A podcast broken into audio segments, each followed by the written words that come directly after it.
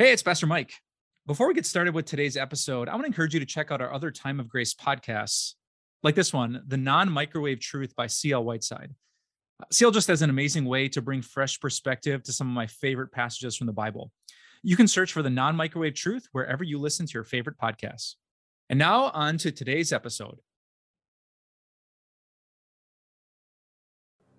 The other day, I was reading about the Navy SEALs. I love the Navy SEALs and their selection process for the Special Forces. And you hear stories about how they're in San Diego and they're on the beach and they're doing their burpees in the sand and they're doing flutter kicks and they got to carry their rafts all around. And it's utterly exhausting. And they were talking about these guys who wanted to quit and how hard it is. And they have this bell that's very famous and they ring the bell, that means you're out.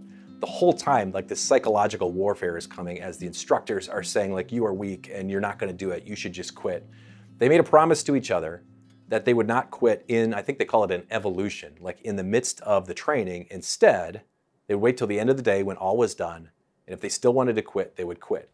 But they came up with this phrase I'm going to quit tomorrow. I have no idea what you are going through, you and God do.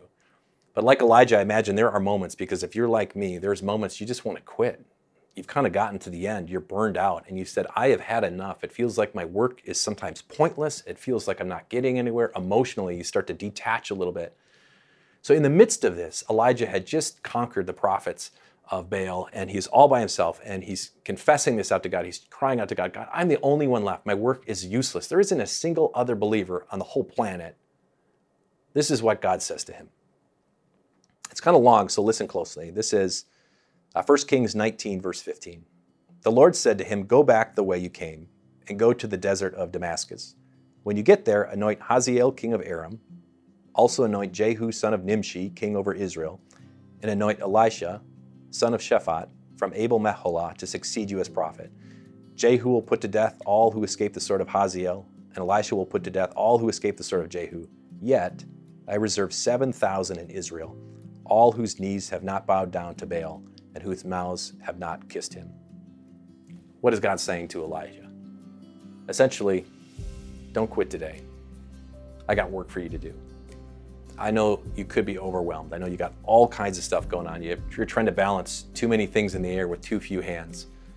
But God is coming to you today to say that He has a purpose for you, that He has a point for you, He has a mission for you. You might not be able to see it just yet, but I know it's there. So why don't we just quit tomorrow? Let's pray. Lord, in the midst of this tunnel of adversity, it can be pretty overwhelming. And when we are overwhelmed, when we are crushed, when we don't know where to turn, help us always turn to you.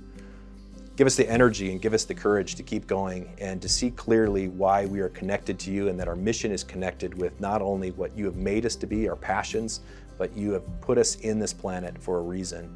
Help us to see that reason clearly so we can do what you've called us to do. We ask this in your name. Amen.